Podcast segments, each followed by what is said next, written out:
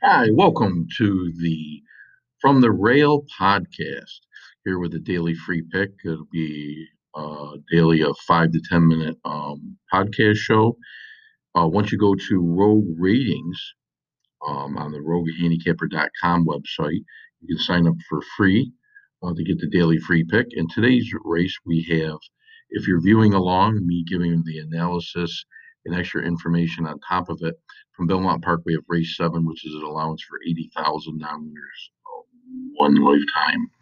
Now, in this race is a great example with the rogue ratings, and simply put, uh, the the colored symbol horses uh, mean something, and what it's telling you are the projected plays for that race.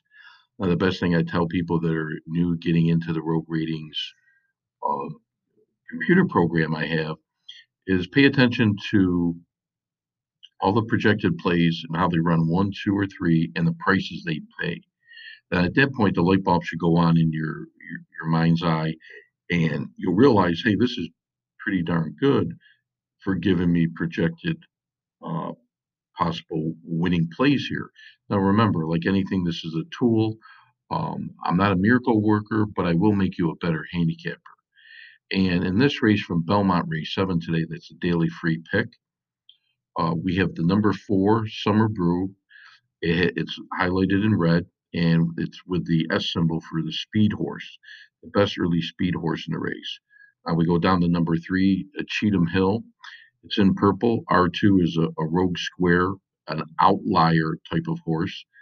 And then we have right below it, the number two, Steal My Heart, uh, another rogue uh, squared horse or rogue two, another outlier. The number six below that is Rainbow Gal, who's in green. It's a rogue horse, but just like the rogue two horse or rogue square is another outlier type of horse. And then we come to number seven, Electric Youth is the key horse. And usually that's a little bit classier in general animal. Now, right below that, you'll see the rogue rating key box uh, for Belmont Park.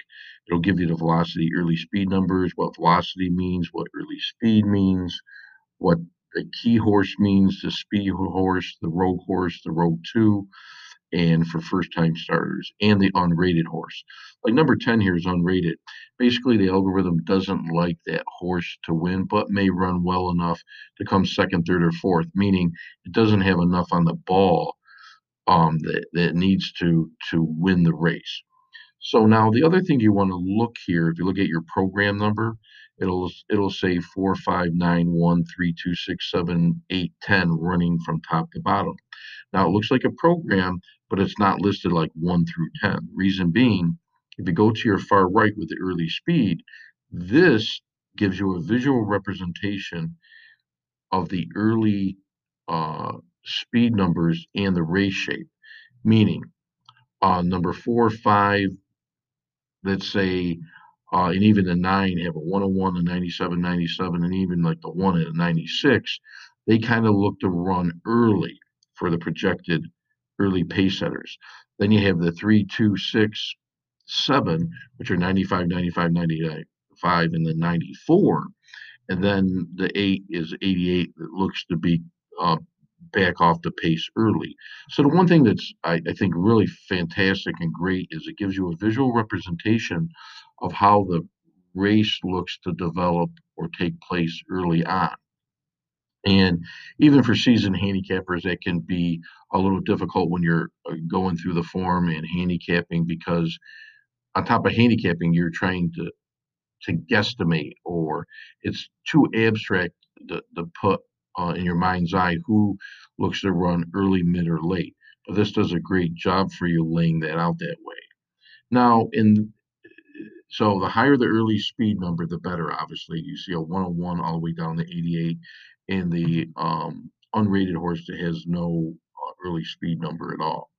So now, uh, when you go over to your velocity numbers, here with velocity numbers, unlike the Beyers, lower the number the better. So if a horse actually ran a zero, um, it would be like perfect efficiency. And that's another way to look at velocity numbers and efficiency number from beginning to middle to end. Uh, you'll have horses that start really fast, peter at the end, start slow, and come on late. Well, it's not efficient that highly efficiently using their energy distribution. So you you want a horse that has a lower number or a 0 would be perfect. Now, in this race is a good kind of typical example on 2 fronts. Um, you may say, well, there's, you know, you got the 4, 3, 2, 6, 7 played out of 10 horses. That's half the field. Correct.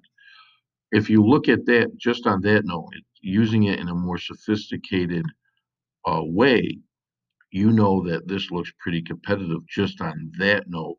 That half the field's been selected by the algorithm to be a, a projected play. That tells you a lot in and of itself. Now, the next thing, if you look at the velocity numbers and running down from the top, four down, you got a 317, a 301, a 296, a 278, a 294, a 292, a 274, 290, and a 333. Now, they're not all 300 or above, but a lot of them come close. And now, this little tidbit for future reference if you have a lot of horses that are over 300 in a race, that's creating a very wide open, volatile race situation that very well lends itself um, to better prices um, hitting the board.